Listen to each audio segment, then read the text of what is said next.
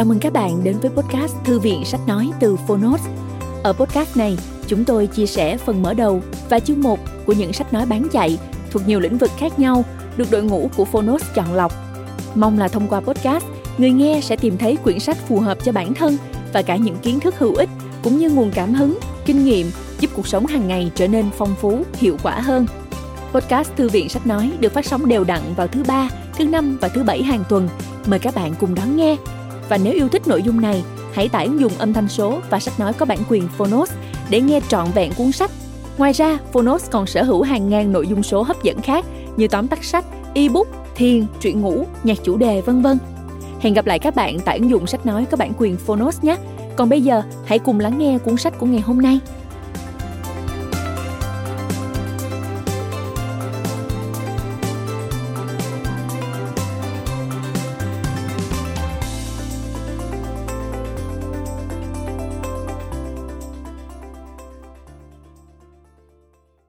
Bạn đang nghe từ Phonos. Sức mạnh của thói quen Những khám phá thú vị về cách thức thói quen ảnh hưởng và chi phối cuộc sống con người. Tác giả Charles Duhigg Người dịch Lê Thảo Ly Độc quyền tại Phonos Phiên bản sách nói được chuyển thể từ sách in theo hợp tác bản quyền giữa Phonos với công ty cổ phần sách Alpha.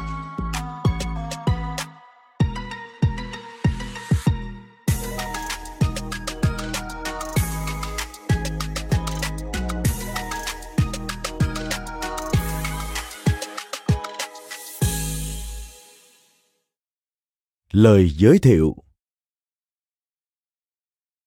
Quý thính giả thân mến, trong cuộc sống hàng ngày, nếu không ở trong tình trạng bắt buộc phải thay đổi, chúng ta có khuynh hướng thực hiện các công việc theo thói quen. Nghĩa là làm theo cách thức y hệt như ta vẫn thường làm từ trước đến giờ. Đây chính là sự kỳ diệu của bộ não con người. Từ thuở lọt lòng mẹ, hàng triệu dữ kiện thông tin đi vào trong não bộ của chúng ta. Tuy vậy, bộ não chúng ta biết phân biệt gạn lọc những thông tin này để đưa ra những nhận xét và phán đoán cần thiết. Bộ não cũng phát triển những con đường tắt để giúp chúng ta hoạt động mỗi ngày. Hãy thử tưởng tượng, nếu lúc nào chúng ta cũng phải tập trung trí não để quyết định và thực hiện các công việc thông lệ mỗi ngày như đánh răng, đi tắm, mặc đồ, ăn uống, thì chắc chúng ta sẽ phát điên lên mất. Nhưng thay vì phải luôn luôn tập trung bộ não lưu giữ cách thức hành động cho các công việc được lặp đi lặp lại mỗi ngày. Và do vậy, thói quen được hình thành. Thói quen là những điều một người làm một cách tự động. Không cần phải tập trung suy nghĩ cho lắm. Thói quen bắt đầu từ một hành động có tính chất lựa chọn. Một thói quen đạo đức bắt đầu từ một sự lựa chọn có tính đạo đức. Do vậy, thói quen phản ánh tâm tính, nhân sinh quan và giá trị đạo đức của mỗi chúng ta chẳng hạn như thói quen nói thật chứng tỏ một người biết tự trọng và tôn trọng người khác. Và những thói quen quyết định vận mệnh cuộc đời của chúng ta, như ca dao việt nam có câu, giàu đâu đến kẻ ngủ trưa, sang đâu đến kẻ say sưa rượu chè. Các nghiên cứu cho thấy cách hay nhất và dễ dàng nhất để đạt được một cuộc sống thành công là tập các thói quen tốt và tránh xa các thói quen xấu khi còn rất trẻ nhưng nếu chúng ta lỡ vướng vào những thói hư, tật xấu và đã quá quen với những chứng tật này qua nhiều năm tháng rồi, liệu chúng ta có bỏ được không? Và bằng cách nào? Rõ ràng, những thói quen rất khó bỏ và những thói quen xấu càng khó bỏ hơn. Nhiều người khư khư cho rằng không có cách nào bỏ được các thói hư tật xấu. Do vậy, họ chẳng muốn cố gắng mà cứ thả trôi theo tháng ngày với những chứng tật cố hữu. Nhưng thật ra, những thói hư tật xấu có thể bỏ được. Những thói quen tốt cũng có thể học được. Nhưng trước khi làm được những điều này, đầu tiên chúng ta phải nhìn nhận rằng chúng ta có một số thói quen không mang đến lợi ích nào cả. Có bốn bước quan trọng để từ bỏ những thói quen xấu. Thứ nhất, tự hỏi với mình tại sao thói quen xấu này dường như lại cuốn hút mình đến vậy. Điều gì làm mình cứ thích trở lại với thói quen này? Thí dụ như tại sao mình lại nghiện ngồi xem tv tới 4 tiếng đồng hồ mỗi tối? Điều này có ích lợi cho mình không? Thứ hai, tự hỏi tại sao mình nên chấm dứt thói quen xấu vừa nêu lên. Mình đang phải trả giá bao nhiêu cho cái thói tật này? Nếu tiếp tục thói xấu này, mình sẽ bị mất mát những gì? Hay là trở lại với câu hỏi căn bản, tại sao mình cho đây là một thói quen xấu? Trong vài năm qua nạn nghiện cờ bạc đã lan tràn mạnh tại úc, nên người ta có một câu khuyến cáo như sau. Think what you are really gambling with. Tạm dịch là, hãy suy nghĩ xem bạn đang thực sự cá vào sòng bài những thứ gì. Chắc các bạn cũng rõ, một người có thói quen đỏ đen không chỉ đánh bạc với món tiền trong túi, mà với cả gia tài, sự nghiệp, căn nhà, ngày nào hai vợ chồng tàu dựng được và đánh cá với hôn nhân đánh cá với cả tương lai của gia đình và con cái mình nữa. Thứ ba, đưa ra một sự lựa chọn. Sau khi đã cân nhắc thiệt hơn về một thói quen, hãy ép mình đi theo một lựa chọn thật sáng suốt. Về một phương diện nào đó, khi làm như vậy bạn đã dời thói quen này ra khỏi cái vòng lẫn quẩn của những thói quen xấu. Bạn đang đánh giá một cách sáng suốt hậu quả của những thói quen này hơn là phản ứng một cách máy móc hay tự động như trong những năm tháng qua và đã làm những điều này trở thành thói quen. Thứ tư, thay thế những thói quen xấu bằng cách tập những thói quen mới thật ích lợi. Nếu chúng ta chỉ dùng nghị lực và ý chí để từ bỏ những thói quen cũ mà không có những thói quen mới tốt đẹp xen vào, thì sau một thời gian, chúng ta dễ trở lại với những thói hư tật xấu cũ. Nếu chỉ cố gắng chống trả với những hấp lực của những tật xấu cũ mà không tập tành những thói quen mới tốt đẹp, thì chúng ta quả là đang ở trong một cuộc chiến đấu vô vọng. Vì càng suy nghĩ để chống trả những ham muốn của thói xấu cũ, chúng ta chỉ làm cho sự thèm muốn ngày càng tăng lên mà thôi. Cách tốt nhất là hướng sự suy nghĩ của chúng ta về một chuyện khác tốt đẹp hơn. Rick warren, tác giả của cuốn sách nổi tiếng sống theo đúng mục đích, trình bày thật rõ ràng vấn đề này như sau. Khi đối diện với cám dỗ cách tốt nhất là nên hướng suy nghĩ của chúng ta vào một vấn đề khác, vì trực diện đương đầu chống trả lại cám dỗ là một chuyện rất khó. Chống lại sự cám dỗ chỉ làm nó mạnh thêm lên. Càng chống trả, nó càng ăn sâu vào tâm khảm và suy nghĩ của ta. Do vậy, phương pháp tự kỷ ám thị, lặp đi lặp lại nhiều lần các câu như, tôi thề sẽ không nhậu nữa, hay là, tôi thề sẽ không hút thuốc nữa, thường dẫn đến thất bại khi sự cám dỗ nhen nhúm trong suy nghĩ muốn lôi kéo ta trở lại với thói quen cũ cách tốt nhất là hãy suy nghĩ một điều gì khác ích lợi và tích cực trên đây là một phần bài giảng về thói quen của Hội Thánh Tinh lành Việt Nam Úc Châu mà chúng tôi có chỉnh sửa. Chúng tôi cho rằng đọc đến đây các bạn đã ít nhiều nắm được tinh thần cuốn sách của Charlotte Duhigg mà các bạn đang có. Trong cuốn sách này, Duhigg không những chỉ cho bạn cái nhìn toàn diện về thói quen của cá nhân mà còn của tổ chức và toàn xã hội. Tác giả đưa ra những phân tích thấu đáo, kỹ càng về nhiều trường hợp đã vận dụng thói quen một cách hiệu quả. Đồng thời, ông cũng đưa ra những lời khuyên thiết thực giúp thính giả nhìn nhận thói quen xấu, vận dụng được các thói quen tốt cho mỗi cá nhân và tổ chức. Sức mạnh của thói quen được trích đăng lần đầu tiên trên thời báo New York kể từ khi được xuất bản vào tháng 2 năm 2012. Cuốn sách luôn nằm trong danh sách bestseller của thời báo New York và cho đến nay vẫn được đánh giá là cuốn sách hay nhất về thay đổi hành vi con người và tổ chức.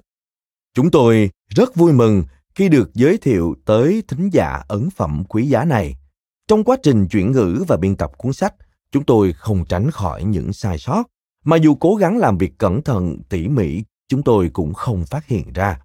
Chúng tôi rất mong nhận được những đóng góp của thính giả để hoàn thiện cuốn sách hơn và cũng là để hoàn thiện việc chuyển ngữ, một công trình nghiên cứu có giá trị về một chủ đề thiết thực và hữu ích với tất cả chúng ta. Hà Nội, tháng 2 năm 2013, công ty cổ phần sách Alpha. Phần mở đầu, cải tạo thói quen.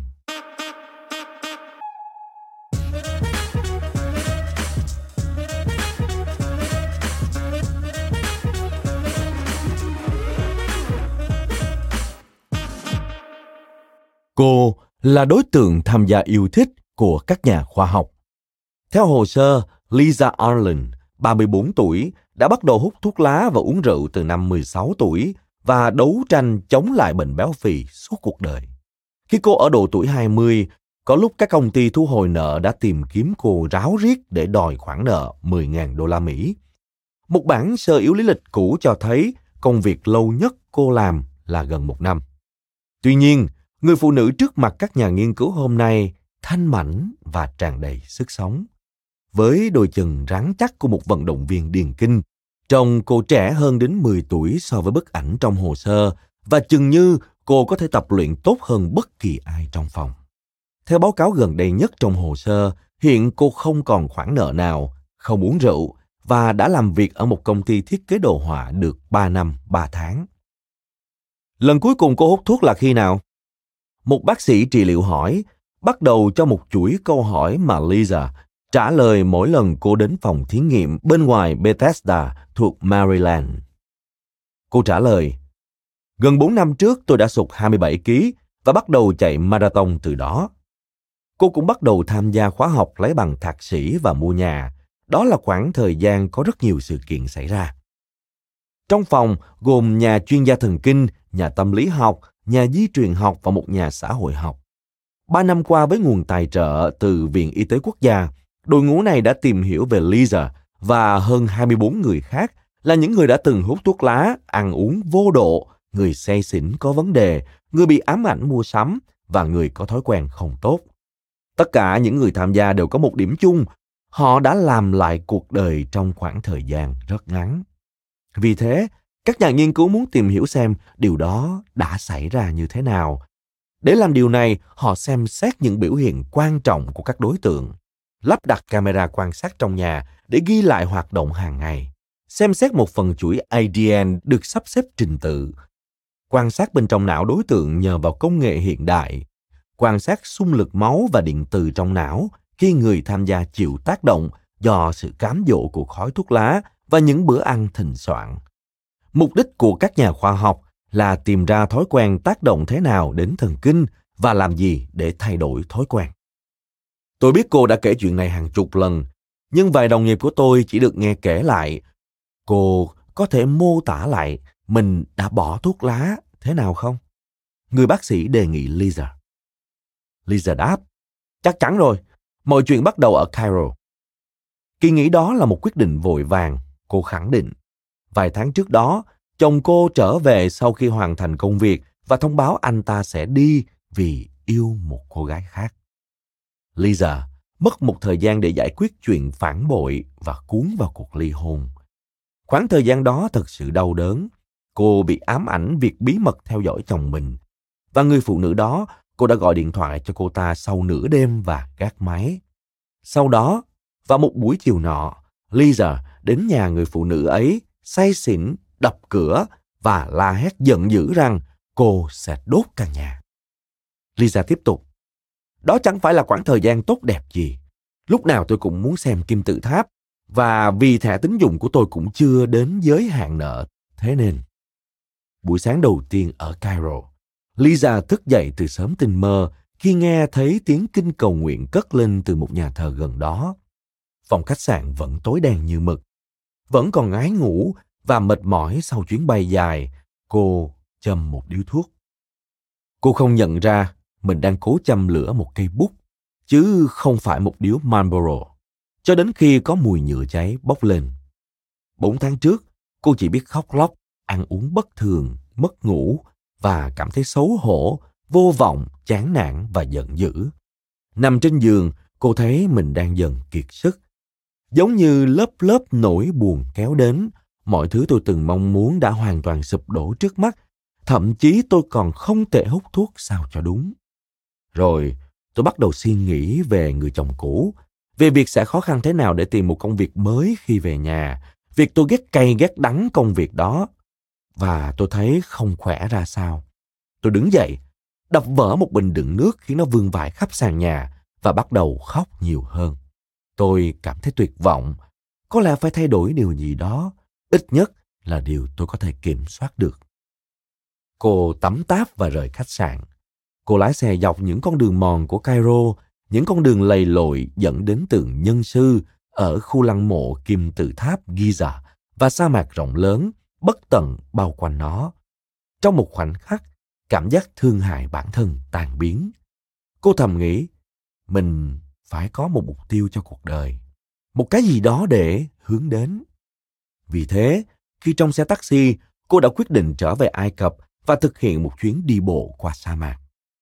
Lisa biết đó là một ý tưởng điên rồ. Cô đang thừa cân, sức khỏe không tốt và không còn tiền trong ngân hàng. Cô không biết tên sa mạc mình đang tìm kiếm hay chuyến đi đó có thể hay không. Nhưng dù thế nào, đó cũng không phải là vấn đề. Cô cần điều gì đó để tập trung vào. Lisa quyết định sẽ dành một năm để chuẩn bị cho điều đó. Để vượt qua hành trình, cô biết mình phải hy sinh điều gì. Cụ thể hơn, cô cần phải bỏ thuốc lá. 11 tháng sau, cuối cùng, lisa cũng băng qua sa mạc cùng 6 người khác trên một chiếc xe có máy lạnh. Đoàn lữ hành mang theo rất nhiều nước, thức ăn, lều, bản đồ, hệ thống định vị toàn cầu, radio thu phát hai chiều. Nếu có ném thêm vào một thùng thuốc lá thì cũng chẳng có gì khác biệt nhưng khi trong xe taxi lisa không biết điều đó theo các nhà khoa học ở phòng thí nghiệm chi tiết của chuyến đi vất vả đó không hề liên quan vì họ bắt đầu nhận thấy sự thay đổi nhỏ trong nhận thức của lisa ngay ở cairo rằng cô tin chắc bỏ thuốc lá để đạt được mục tiêu của mình đã tạo ra một chuỗi những thay đổi ảnh hưởng đến cuộc sống sau này của cô. Sáu tháng sau, cô đã thay thế thuốc lá bằng chạy bộ và lần lượt thay đổi cách ăn uống, làm việc, nghỉ ngơi, lên lịch làm việc, dự tính tương lai, vân vân. Cô bắt đầu chạy marathon, trở lại trường học, mua nhà và kết hôn. Cuối cùng, cô được tuyển dụng vào làm nghiên cứu khoa học và khi các nhà nghiên cứu bắt đầu xem xét hình ảnh não bộ của Lisa, họ tìm thấy vài thứ khác lạ. Một cấu trúc thần kinh, thói quen cũ của cô đã được thay thế bằng một cấu trúc mới. Họ vẫn có thể nhìn thấy hoạt động thần kinh của những thói quen cũ, nhưng những xung lực đó đã bị đẩy ra bằng sự thúc đẩy mới. Vì thói quen của Lisa thay đổi, não của cô cũng thế.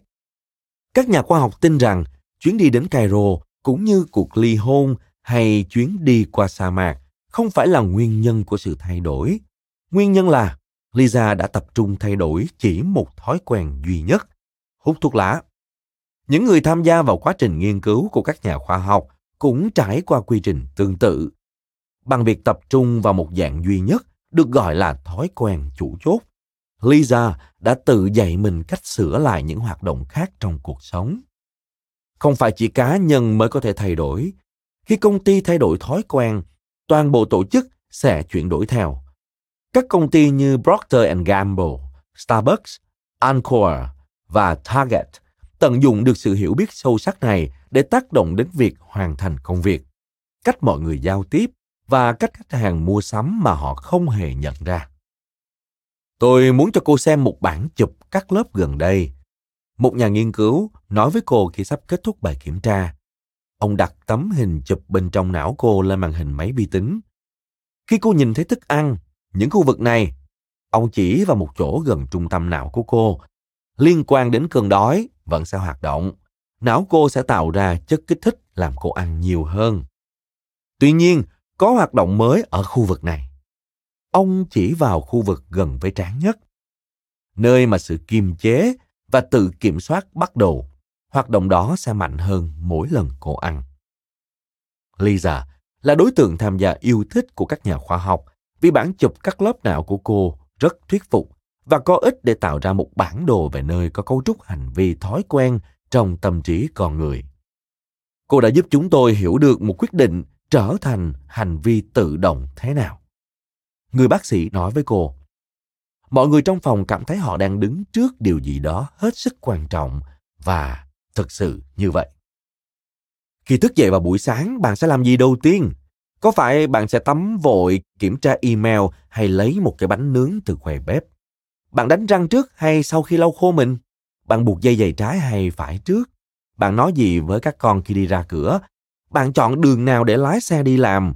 Khi đến bàn làm việc, bạn sẽ giải quyết mail, chat với đồng nghiệp hay vội vàng lên kế hoạch làm việc trước? Bữa trưa, bạn ăn rau trộn hay bánh hamburger? Khi về nhà, bạn sẽ thay giày đế mềm và đi bộ hay ăn tối, xem tivi và uống một cốc rượu.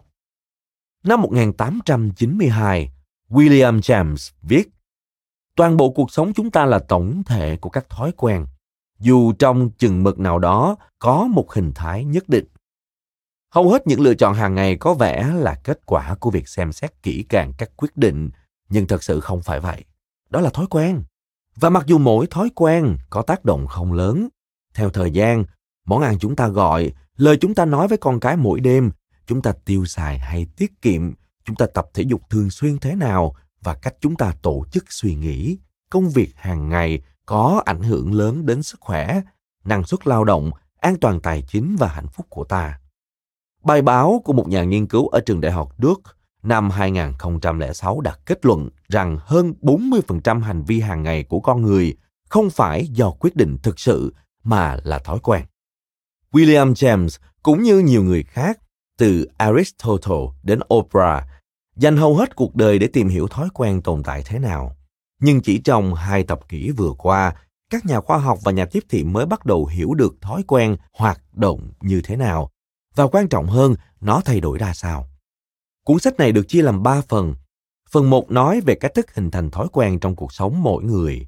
Chúng tôi nghiên cứu cấu trúc thần kinh của việc hình thành thói quen, làm thế nào để tạo thói quen mới và thay đổi thói quen cũ.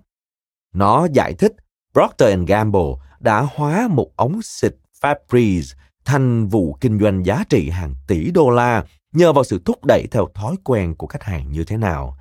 Alcoholics Anonymous cải tổ cuộc sống bằng cách tấn công vào thói quen chủ chốt của thói nghiện rượu như thế nào và huấn luyện viên Tony Dungy đã đảo ngược vận mệnh của đội bóng yếu nhất trong liên đoàn bóng bầu dục quốc gia Mỹ bằng cách tập trung vào những phản ứng tự nhiên của các cầu thủ trước những gợi ý tinh vi đang diễn ra trong trận đấu ra sao. Phần 2, xem xét những thói quen của các công ty và tổ chức đã thành công. Cụ thể, nó giải thích việc nhà lãnh đạo Paul O'Neill trước khi trở thành thư ký Bộ Tài chính Mỹ đã biến một nhà sản xuất nhôm đang vật lộn thành nhà sản xuất hàng đầu ở khu công nghiệp Dow Jones bằng cách tập trung vào thói quen chủ chốt như thế nào. Và làm thế nào Starbucks đưa một người bỏ học trung học giữa chừng thành nhà quản lý hàng đầu bằng cách truyền dẫn những thói quen giúp nâng cao ý chí. Nó cũng giải thích tại sao một bác sĩ phẫu thuật tài năng có thể mắc những lỗi thảm khốc khi thói quen tổ chức của bệnh viện không như ý muốn. Phần 3. Nói về các thói quen xã hội. Nó kể lại chi tiết việc Martin Luther King và cuộc vận động quyền dân chủ thành công một phần bằng cách thay đổi thói quen cổ hữu của xã hội Montgomery, Alabama và tại sao Rick Warren, một vị mục sư lại xây dựng được nhà thờ lớn nhất nước ở thung lũng Saddleback thuộc bang California. Cuối cùng, nó lý giải những vấn đề đạo đức hóc búa như một tên sát nhân ở Anh có nên được thả tự do không nếu hắn có thể thuyết phục rằng thói quen của hắn dẫn đến việc giết người. Mỗi chương suy xét xung quanh một lý lẽ quan trọng. Thói quen có thay đổi được nếu chúng ta hiểu được cách thức nó hoạt động. Cuốn sách này dựa vào hàng trăm nghiên cứu học thuật, bài phỏng vấn trên 300 nhà khoa học và lãnh đạo, nghiên cứu tiến hành tại nhiều công ty. Để biết thêm về số liệu các nguồn, xin tham khảo trang web www.thepowerofhabit.com.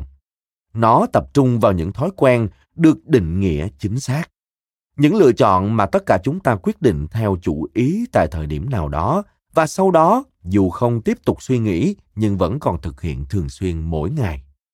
và một thời điểm, chúng ta quyết định nên ăn uống bao nhiêu, tập trung vào điều gì khi đến văn phòng, nên uống rượu hay đi bộ thường xuyên thế nào. Sau đó chúng ta ngừng quyết định và hành vi đó tiếp tục xảy ra. Đó là kết quả hiển nhiên của hệ thần kinh. Và khi hiểu được cách nó xảy ra, bạn có thể xây dựng lại cấu trúc đó theo cách bạn lựa chọn. Tôi bắt đầu quan tâm đến khoa học về thói quen lần đầu tiên khi đọc được báo cáo trên một tờ báo ở Baghdad cách đây 8 năm. Theo quan sát của tôi, quân đội Mỹ là một trong những thí nghiệm lớn nhất về sự hình thành thói quen trong lịch sử. Huấn luyện cơ bản dạy cho các binh lính cách tạo thói quen kỹ lưỡng để biết cách bắn, suy nghĩ và giao tiếp khi có hỏa hoạn. Trên chiến trường, mọi mệnh lệnh được giao đều dựa trên những thói quen được luyện tập nhuần nhuyễn. Toàn bộ tổ chức dựa trên những thói quen luyện tập không ngừng để xây dựng căn cứ, đặt định trọng điểm chiến lược và quyết định xem nên đáp trả sự tấn công của đối phương như thế nào. Trong những ngày đầu nổ ra chiến tranh, sự nổi loạn ở khắp nơi và chết chóc gia tăng không ngừng.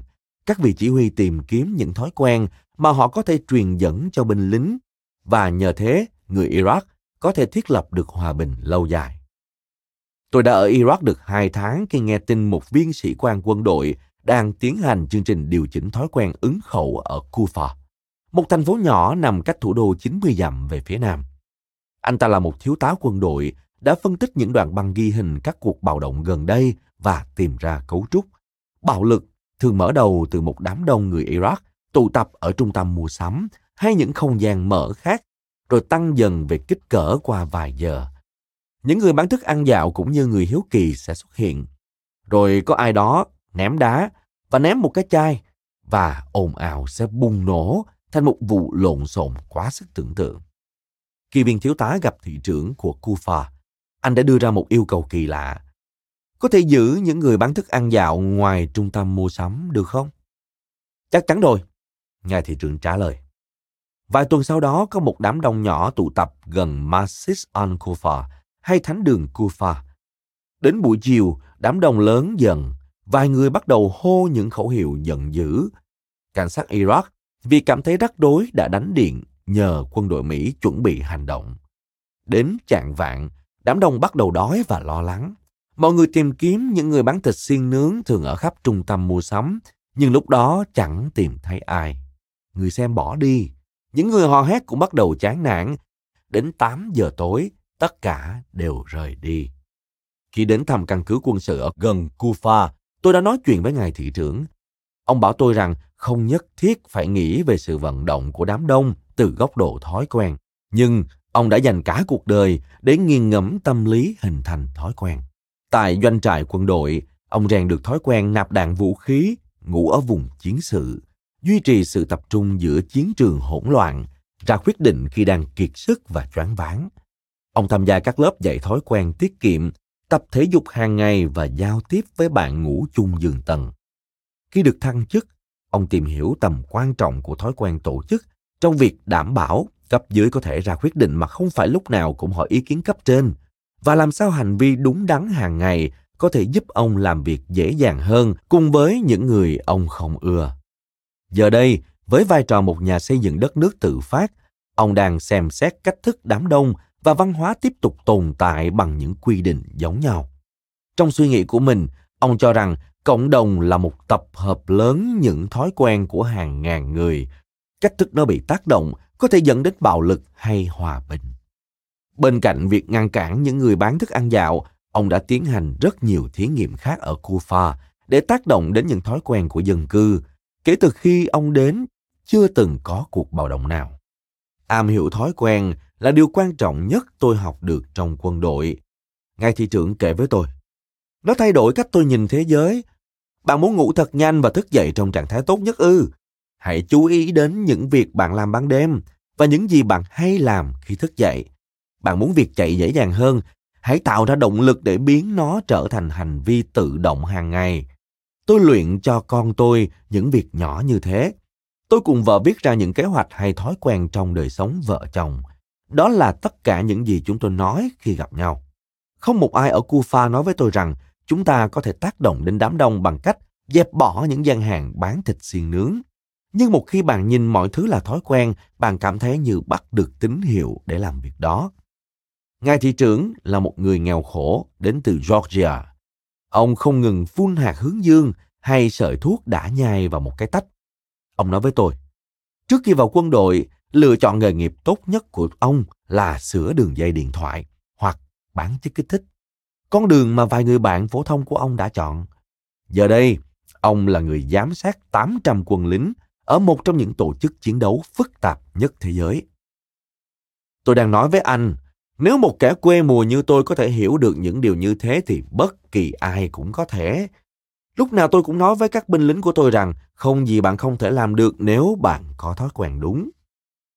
Vào thập kỷ trước, chúng ta đã mở mang hiểu biết về thần kinh học, tâm lý học thói quen và cách thức hoạt động của những cấu trúc đó trong cuộc sống, xã hội và các tổ chức mà chỉ 50 năm trước thôi chúng ta đã không thể hình dung nổi. Giờ đây, chúng ta biết được tại sao thói quen hình thành, nó thay đổi như thế nào và hệ thống kiến thức đằng sau những quy trình đó. Chúng ta biết cách chia chúng thành từng phần và xây dựng lại theo cách của mình. Chúng ta hiểu làm thế nào để mọi người ăn ít hơn, tập thể dục nhiều hơn, làm việc hiệu quả hơn và sống khỏe mạnh hơn. Thay đổi một thói quen không phải là việc dễ dàng hay nhanh chóng, nó chẳng bao giờ đơn giản. Nhưng hoàn toàn có thể. Và giờ đây chúng ta biết cách làm thế nào. Phần 1. Các thói quen cá nhân.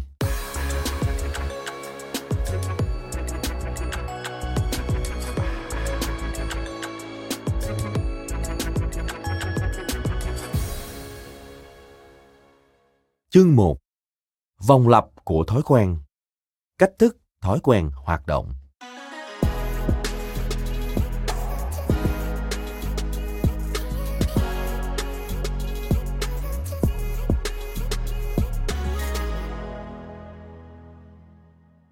Một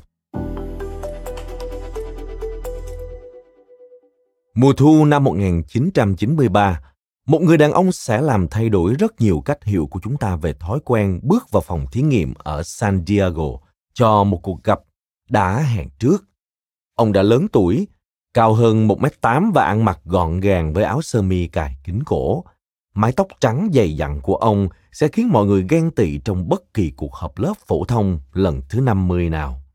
Chứng viêm khớp làm ông đi hơi khập khiễng khi bước đi trên tiền sảnh phòng thí nghiệm.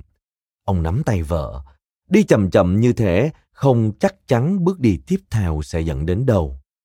Khoảng một năm trước đó, Eugene, con gọi là EP trong các tài liệu y học, đã về nhà ở Playa del Rey chuẩn bị bữa tối và vợ ông nói rằng con trai họ, Michael, sắp tới. Eugene hỏi, Michael là ai? Con của chúng ta. Beverly, vợ ông trả lời, ông biết mà, đứa con chúng ta đã nuôi nấng. Eugene ngay ra nhìn vợ mình. Ông hỏi, đó là ai? Ngày hôm sau, Eugene bắt đầu nôn mửa và đau quằn quại vì chứng co thắt dạ dày. Trong vòng 24 giờ, sự mất nước càng nghiêm trọng nên Beverly đã đưa ông đến phòng cấp cứu. Thân nhiệt bắt đầu tăng lên đến hơn 40 độ C. Người ông đẫm mồ hôi, thấm ướt gà trải giường của bệnh viện. Ông bắt đầu mê sản rồi trở nên hung dữ, la hét và đẩy y tá ra khi họ cố gắng đặt ống truyền vào tay ông.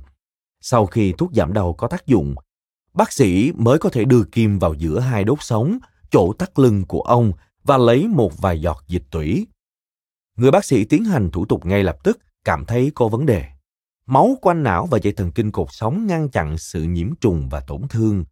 Với những người khỏe mạnh, dịch tủy di chuyển và chảy nhanh, rõ ràng theo dòng rất mượt qua cây kim. Mẫu lấy từ xương sống của Eugene vẫn đục và nhỏ giọt một cách chậm chạp như thể nó có rất nhiều hạt cát cực nhỏ. Khi có kết quả từ phòng thí nghiệm, bác sĩ của Eugene đã hiểu được tại sao ông mắc bệnh. Ông bị nhiễm virus viêm não, gây ra bệnh rộp môi và nhiễm trùng nhẹ trên da.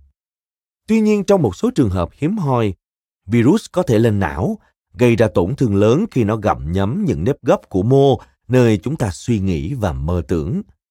Bác sĩ của Eugene báo với Beverly họ không thể làm gì để chống lại tổn thương đã hình thành, nhưng một liều thuốc mạnh chống virus sẽ hạn chế nó lây lan.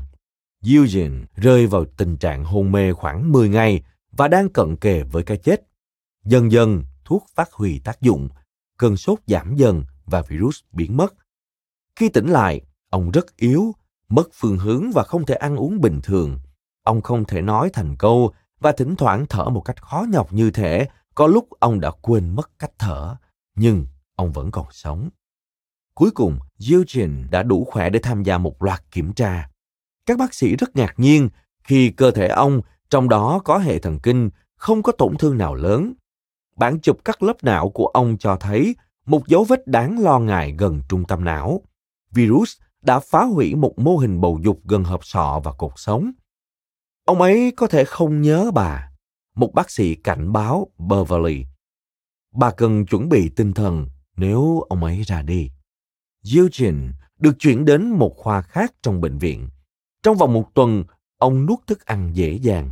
Tuần tiếp theo ông bắt đầu nói chuyện bình thường, yêu cầu món tráng miệng rau Âu và muối, lướt nhanh các kênh TV và phàn nàn về một vở kịch nhiều kỳ buồn chán. Khi được chuyển đến trung tâm phục hồi chức năng 5 tuần sau đó, Eugene đi xuống tiền sảnh và cho các y tá lời khuyên cho kế hoạch cuối tuần. Một bác sĩ nói với Beverly, tôi chưa từng thấy ai hồi sinh thế này. Tôi thực sự không muốn gieo hy vọng cho bà, nhưng điều này thật tuyệt vời. Tuy nhiên, Beverly vẫn còn lo lắng. Ở bệnh viện phục hồi chức năng, rõ ràng căn bệnh đã thay đổi chồng bà theo hướng đáng lo ngại. Eugene không thể nhớ ngày nào trong tuần hay tên của những bác sĩ và y tá chữa trị, mặc dù họ đã tự giới thiệu rất nhiều lần. Tại sao họ vẫn lặp lại những câu hỏi đó với tôi? Ông hỏi Beverly sau khi một bác sĩ ra khỏi phòng ông. Khi ông trở về nhà, mọi thứ còn trở nên lạ lùng hơn. Eugene có vẻ không nhớ gì bạn bè. Ông gặp khó khăn trong các cuộc hội thoại. Có những buổi sáng, ông bước ra khỏi giường, vào bếp, tự nấu thịt lợn muối xông khói và trứng, rồi leo lên giường và bật đài. 40 phút sau, ông lại làm những việc y như thế. Thức dậy, nấu thịt lợn xông khói và trứng, trở lại giường và nghịch cái đài, rồi ông lại làm những việc đó. Lo sợ, Beverly tìm đến các chuyên gia. Có cả một nhà nghiên cứu ở Đại học California, San Diego với chuyên ngành về mất trí nhớ. Và một ngày thu nắng đẹp, Beverly cùng Eugene đến một tòa nhà không có gì nổi bật trong khuôn viên trường đại học, nắm tay nhau và bước chậm rãi qua tiền sảnh. Họ được đưa tới một căn phòng kiểm tra nhỏ. Eugene bắt đầu nói chuyện với một người phụ nữ trẻ đang sử dụng máy vi tính. Ông nói và chỉ vào cái máy mà cô ta đang gõ chữ. Làm việc trong ngành điện tử nhiều năm, nó là thứ làm tôi ngạc nhiên nhất. Khi tôi còn trẻ tuổi, nó nằm trên hai cái giá gác cao khoảng 2 mét và chiếm toàn bộ căn phòng. Người phụ nữ tiếp tục gõ bàn phím. Eugene cười thầm. Ông nói, thật là kỳ lạ, những thứ mạch in, ống hai cực và ống ba cực này, khi tôi còn làm điện tử, hai cái giá đỡ cao 2 mét giữ nó. Một nhà khoa học vào phòng và tự giới thiệu mình. Ông hỏi Eugene bao nhiêu tuổi. Eugene đáp lời. Ồ, xem nào. Năm 59 hay 60? Thực sự, ông đã 71 tuổi. Nhà khoa học bắt đầu gõ máy vi tính. Eugene mỉm cười và chỉ vào nó. Ông nói, nó thực sự là cái gì đó? Ông biết đấy, khi tôi còn làm điện tử, hai cái giá đỡ cao 2 mét giữ thứ này. Nhà khoa học là Larry Swire, 52 tuổi, một giáo sư đã dành 30 năm nghiên cứu cấu trúc hệ thần kinh của trí nhớ. Chuyên ngành của ông là khám phá cách bộ não lưu trữ các sự kiện. Tuy nhiên, công trình của ông với Eugene sẽ nhanh chóng mở ra một thế giới mới để ông và hàng trăm nhà nghiên cứu khác phục hồi những hiểu biết của chúng ta về cách thói quen hoạt động. Nghiên cứu của Swire sẽ chỉ ra rằng những người dù rằng không thể nhớ tuổi của mình hay hầu như mọi thứ vẫn có thể phát triển những thói quen cực kỳ phức tạp cho đến khi bạn nhận ra rằng ai cũng dựa vào những quá trình thần kinh giống nhau mỗi ngày. Nghiên cứu của ông và các nhà khoa học khác sẽ tiết lộ cơ chế thuộc về tiềm thức con người ảnh hưởng đến vô số lựa chọn. Như thể nó là sản phẩm của những suy nghĩ rất hợp lý, nhưng thực tế lại bị ảnh hưởng bởi những tác động mà chúng ta ít nhận ra hay hiểu được. Trước khi gặp eugene, Squire đã nghiên cứu hình ảnh não của eugene nhiều tuần liền. Bản chụp các lớp chỉ ra hầu như mọi tổn thương trong hộp sọ của eugene bị giới hạn trong một khu vực rộng 5 cm gần trung tâm não. Virus đã phá hủy gần như toàn bộ thùy thái dương trung gian, mảnh tế bào mà các nhà khoa học nghi ngờ là quan trọng với các chức năng nhận thức như gợi lại quá khứ và điều chỉnh một số cảm xúc. Swire không ngạc nhiên trước sự phá hủy hoàn toàn đó. Virus viêm não phá hủy mô liên tục, chính xác gần như phẫu thuật. Nhưng điều làm ông bất ngờ là mức độ giống nhau của các hình ảnh đó. 30 năm trước, khi tham gia lấy bằng tiến sĩ ở MIT, Swire đã làm việc cùng một nhóm để nghiên cứu một người đàn ông với tên gọi HM, một trong những bệnh nhân nổi tiếng trong lịch sử y học. Khi HM, tên thật là Henry Molaison, nhưng các nhà khoa học đã che giấu căn cước của ông suốt đời. Được 7 tuổi, ông bị xe đạp tông phải và đập mạnh đầu xuống đường. Không lâu sau đó, ông mắc chứng cò giật và bắt đầu bất tỉnh. Vào năm 16 tuổi, chứng động kinh nặng của ông lần đầu tiên phát lộ và nó ảnh hưởng đến toàn bộ não. Sau đó, ông bất tỉnh khoảng 10 lần một ngày. Khi bước sang tuổi 27, SM không còn hy vọng chữa khỏi. Thuốc chống co giật không còn tác dụng. Ông thông minh nhưng không thể làm việc gì. Ông vẫn còn sống chung với bố mẹ. SM mong muốn một sự tồn tại bình thường. Vì thế, ông đã tìm kiếm sự giúp đỡ từ một bác sĩ mà sự ham muốn thí nghiệm đã vượt xa nỗi sợ về sai sót y học. Nghiên cứu cho thấy một khu vực trong não bộ gọi là hồi hải mã. Nói thêm, hồi hải mã hay hồi cá ngựa, hippocampus là một phần của não trước, là một cấu trúc nằm bên trong thùy thái dương. Nó tạo thành một phần của hệ thống limbic và có liên quan đến hoạt động lưu trữ thông tin và hình thành ký ức trong trí nhớ dài hạn và khả năng định hướng trong không gian. Con người và các loài động vật có vú khác có hai hồi hải mã, mỗi cái ở một bán cầu não. Quay lại nội dung chính. Hồi hải mã có thể có vai trò quan trọng trong sự co giật. Khi bác sĩ đề nghị can thiệp vào đầu của SM, nâng phần trước của não và dùng một ống nhỏ hút phần hồi hải mã và một vài mô xung quanh ra từ bên trong não của ông. SM đồng ý. Cuộc phẫu thuật diễn ra vào năm 1953 và vì SM được chữa khỏi, cơn co giật của ông bị làm chậm lại. Tuy nhiên, gần như lập tức, não của ông rõ ràng bị biến đổi hoàn toàn. SM biết tên của mình và mẹ ông đến từ Ireland. Ông có thể nhớ thị trường chứng khoán 1929 sụp đổ và tin tức mới về cuộc xâm lược ở Normandy. Nhưng gần như mọi thứ xảy ra sau đó, mọi ký ức, kinh nghiệm và cố gắng từ hàng chục năm trước phẫu thuật đã bị xóa bỏ. Khi một bác sĩ bắt đầu kiểm tra trí nhớ của SM bằng việc hướng dẫn ông cách chơi bài và các dãy số, ông nhận ra SM không thể nhớ được bất cứ thông tin mới nào hơn 20 giây. Từ ngày phẫu thuật đến ngày mất vào năm 2008, mọi người SM gặp, mọi bài hát ông nghe, mọi căn phòng ông vào đều hoàn toàn là những trải nghiệm mới. Não của ông đã bị đóng băng. Mỗi ngày, việc chuyển kênh TV bằng cách bấm vào một nút nhựa màu đen trên màn hình cũng làm ông bối rối.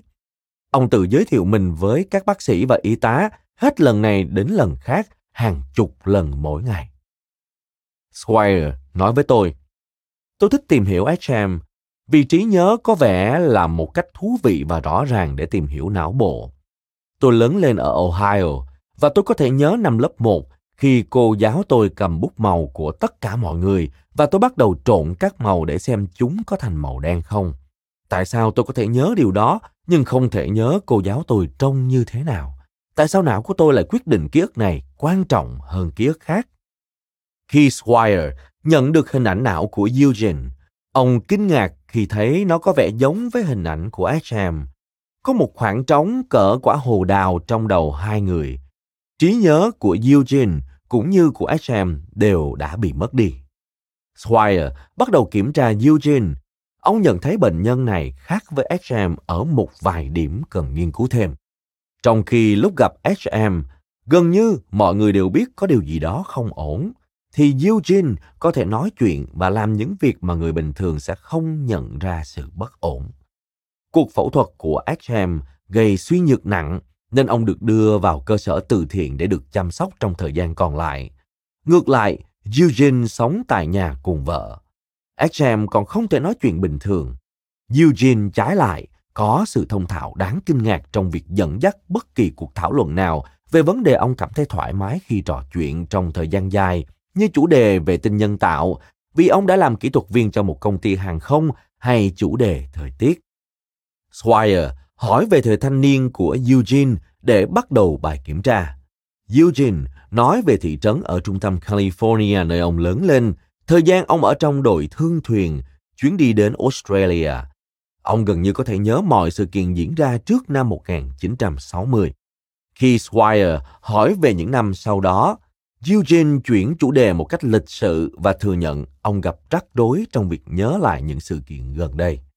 Swire tiến hành một vài bài kiểm tra trí thông minh và nhận ra trí thông minh của Eugene vẫn rất sắc bén đối với một người đàn ông không thể nhớ được 30 năm trước. Hơn nữa, Eugene vẫn còn những thói quen từ thời thanh niên nên mỗi lần Swire đưa ông một cốc nước hay khen ngợi một câu trả lời chi tiết, Eugene sẽ cảm ơn và đáp lại lời khen đó. Mỗi khi ai đó vào phòng, Eugene sẽ tự giới thiệu và hỏi về ngày hôm đó của họ. Nhưng khi Swire yêu cầu Eugene nhớ lại một dãy số hay mô tả tiền sảnh bên ngoài phòng thí nghiệm, người bác sĩ nhận ra bệnh nhân của mình không thể gợi lại bất kỳ thông tin nào hơn một phút trước. Khi một người đưa cho Eugene bức ảnh cháu của ông, ông không nhận ra chúng là ai. Khi Swire hỏi liệu ông có nhớ mình đã từng mắc bệnh, Eugene trả lời ông không hề nhớ mình đã có bệnh hay từng ở trong bệnh viện. Thực tế, Eugene chưa bao giờ nhớ mình mắc chứng quên. Hình ảnh thần kinh của Eugene không thể hiện chứng mất trí nhớ và bởi vì ông không nhớ tai nạn đó nên ông không hiểu được có điều gì bất ổn ở mình. Vài tháng sau khi gặp Eugene, Swire tiến hành thí nghiệm để kiểm tra giới hạn của trí nhớ. Kể từ khi đó, Eugene và Beverly chuyển từ Playa del Rey đến San Diego để sống gần con gái hơn. Và Swire thường xuyên đến nhà họ để tiến hành cuộc kiểm tra. Một ngày nọ, Swire yêu cầu Eugene phát thảo bản thiết kế nhà ông. Eugene không thể vẽ một bản đồ sơ bộ chỉ ra vị trí của nhà bếp hay phòng ngủ. Swire hỏi, khi thức dậy vào buổi sáng ông rời khỏi phòng như thế nào? Eugene trả lời, ông biết đấy, tôi cũng không chắc nữa. Swire ghi chú trên máy tính cá nhân và khi nhà khoa học đánh máy, Eugene bắt đầu lơ đảng. Ông liếc qua căn phòng rồi đứng lên, đi về phía hành lang và mở cửa nhà vệ sinh. Vài phút sau, nhà vệ sinh có tiếng nước dội, tiếng vòi nước chảy và Eugene lau tay mình trên quần, trở lại phòng khách và lại ngồi xuống ghế đối diện Swire. Ông kiên nhẫn chờ câu hỏi tiếp theo. Lúc đó, không ai thắc mắc làm sao một người đàn ông không thể vẽ bản đồ nhà mình lại có thể tìm được nhà vệ sinh không hề do dự. Nhưng câu hỏi đó và những câu khác kiểu như thế cuối cùng dẫn đến những khám phá đã thay đổi sự hiểu biết của chúng ta về sức mạnh của thói quen. Nó sẽ tạo ra một cuộc cách mạng khoa học tác động đến hàng trăm nhà nghiên cứu hiện nay đang lần đầu tiên xem xét để hiểu được mọi thói quen ảnh hưởng đến cuộc sống của chúng ta thế nào. Khi Eugene ngồi ở bàn, ông nhìn vào máy tính của Squire. Ông nói và chỉ vào cái máy tính. Điều đó thật tuyệt vời. Ông biết đấy, khi tôi còn làm điện tử, hai cái giá đỡ cao chừng hơn 2 mét giữ thứ này. Vào những tuần đầu tiên sau khi chuyển đến nhà mới, Beverly cố gắng đưa Eugene ra ngoài mỗi ngày. Bác sĩ nói với bà, Eugene cần được tập thể dục, và nếu Eugene ở trong nhà quá lâu, ông sẽ khiến bà phát điên. Vì thế mỗi buổi sáng và tối, bà đưa ông đi vòng quanh nhà, cùng nhau và cùng một con đường. Bác sĩ đã cảnh báo Beverly rằng bà cần giám sát Eugene liên tục. Nếu bị lạc, ông ấy sẽ không bao giờ tìm được đường về nhà. Nhưng một buổi sáng khi Beverly đang thay quần áo, Eugene bước ra cửa trước. Ông thường rảo bộ từ phòng này qua phòng khác, nên phải mất một lúc sau bà mới biết ông đã đi khỏi. Khi biết được, bà phát điên lên vì lo lắng. Bà chạy ra khỏi nhà và nhìn khắp con đường. Bà không thấy ông. Bà đến nhà hàng xóm và đập vào cửa sổ. Nhà của họ giống nhau nên có thể Eugene nhầm lẫn và bước vào. Bà chạy đến cửa ra vào và nhấn chuông cho đến khi có người trả lời. Eugene không có ở đó. Bà chạy hết sức về con đường, lên khu nhà và hét tên Eugene. Bà khóc. Chuyện gì sẽ xảy ra nếu ông gặp tai nạn? Làm sao ông nói với mọi người nơi ông ở? Bà đã ở ngoài 15 phút và tìm kiếm khắp nơi. Bà quay về nhà để báo cảnh sát. Khi mở tung cánh cửa, bà thấy Eugene trong phòng khách, ngồi trước TV và xem kênh History Channel. Nước mắt của bà làm ông bối rối. Ông không nhớ mình đã rời đi. Ông nói, ông không biết mình đã ở đâu và không hiểu tại sao bà lại buồn. Beverly thấy một đống quả thông trên bàn, giống loài quả bà đã nhìn thấy ở sân nhà hàng xóm phía cuối đường. Bà đến gần và nhìn tay của Eugene, ngón tay của ông dính nhựa cây nhớp nháp. Đó là lúc bà nhận ra Eugene đã tự mình đi bộ. Ông đã tản bộ dọc con đường và thu nhặt một vài vật làm kỷ niệm. Và ông đã tìm được đường về nhà. Không lâu sau, Eugene tự đi bộ mỗi sáng. Beverly cố ngăn cản nhưng vô ích. Bà nói với tôi, cho dù tôi bảo ông ấy ở nhà, ông ấy lại quên ngay vài phút sau đó. Tôi đã đi theo ông ấy vài lần để đảm bảo ông ấy không bị lạc, nhưng ông ấy luôn luôn trở về. Đôi lúc ông trở về mang theo quả thông hay vài viên đá. Một lần ông trở về và mang theo một cái ví. Lần khác mang về một con chó con. Ông không bao giờ nhớ được những thứ đó từ đâu ra. Khi Squire và trợ lý của ông biết được những lần đi bộ đó, họ bắt đầu nghi ngờ có điều gì đang xảy ra trong đầu Eugene, không ảnh hưởng gì đến trí nhớ của ông. Họ lập ra một thí nghiệm. Một trong những trợ lý của Squire đến thăm nhà và nhờ Eugene vẽ bản đồ căn hộ ông đang sống. Ông không thể làm được việc đó. Còn về vị trí của ngôi nhà trên con đường thì sao? Cô hỏi. Ông vẽ nguệch ngoạc một hồi rồi quên mất việc cần làm. Cô nhờ ông chỉ cánh cửa nào dẫn đến nhà bếp. Eugene nhìn khắp căn phòng. Ông nói, ông không biết. Cô hỏi ông sẽ làm gì khi đói. Ông đứng dậy đi đến nhà bếp mở một ngăn tủ và lấy một lọ quả hạnh nhân xuống. Tuần sau đó, một vị khách đi cùng Eugene trong cuộc tản bộ hàng ngày. Họ đi bộ khoảng 15 phút trong mùa xuân vĩnh hằng của Bắc California và không khí ngập mùi hoa giấy. Eugene không nói nhiều, nhưng ông luôn dẫn đường và có vẻ biết mình đang đi đến đâu. Ông không bao giờ hỏi chỉ dẫn. Khi họ vòng lại góc đường gần nhà ông, vì khách hỏi Eugene nơi ông sống. Um, tôi không biết chính xác, ông nói. Sau đó ông bước lên vỉa hè, mở cửa trước, đi vào phòng khách và bật tivi. Swire nhận thấy rõ ràng Eugene đang tiếp thu thông tin mới, nhưng bên trong não của ông, thông tin đó có lưu lại. Làm sao một người có thể tìm một lọ quả hạnh nhân khi không thể nói nhà bếp ở đâu? Hay làm sao ông có thể về nhà khi không biết ngôi nhà nào là của mình? Swire tự hỏi, có phải cấu trúc mới đã hình thành trong bộ não bị tổn thương của Eugene? Cảm ơn các bạn đã lắng nghe podcast Thư viện Sách Nói. Podcast này được sản xuất bởi Phonos, ứng dụng sách nói có bản quyền và âm thanh số dành cho người Việt. Hẹn gặp lại ở những tập tiếp theo.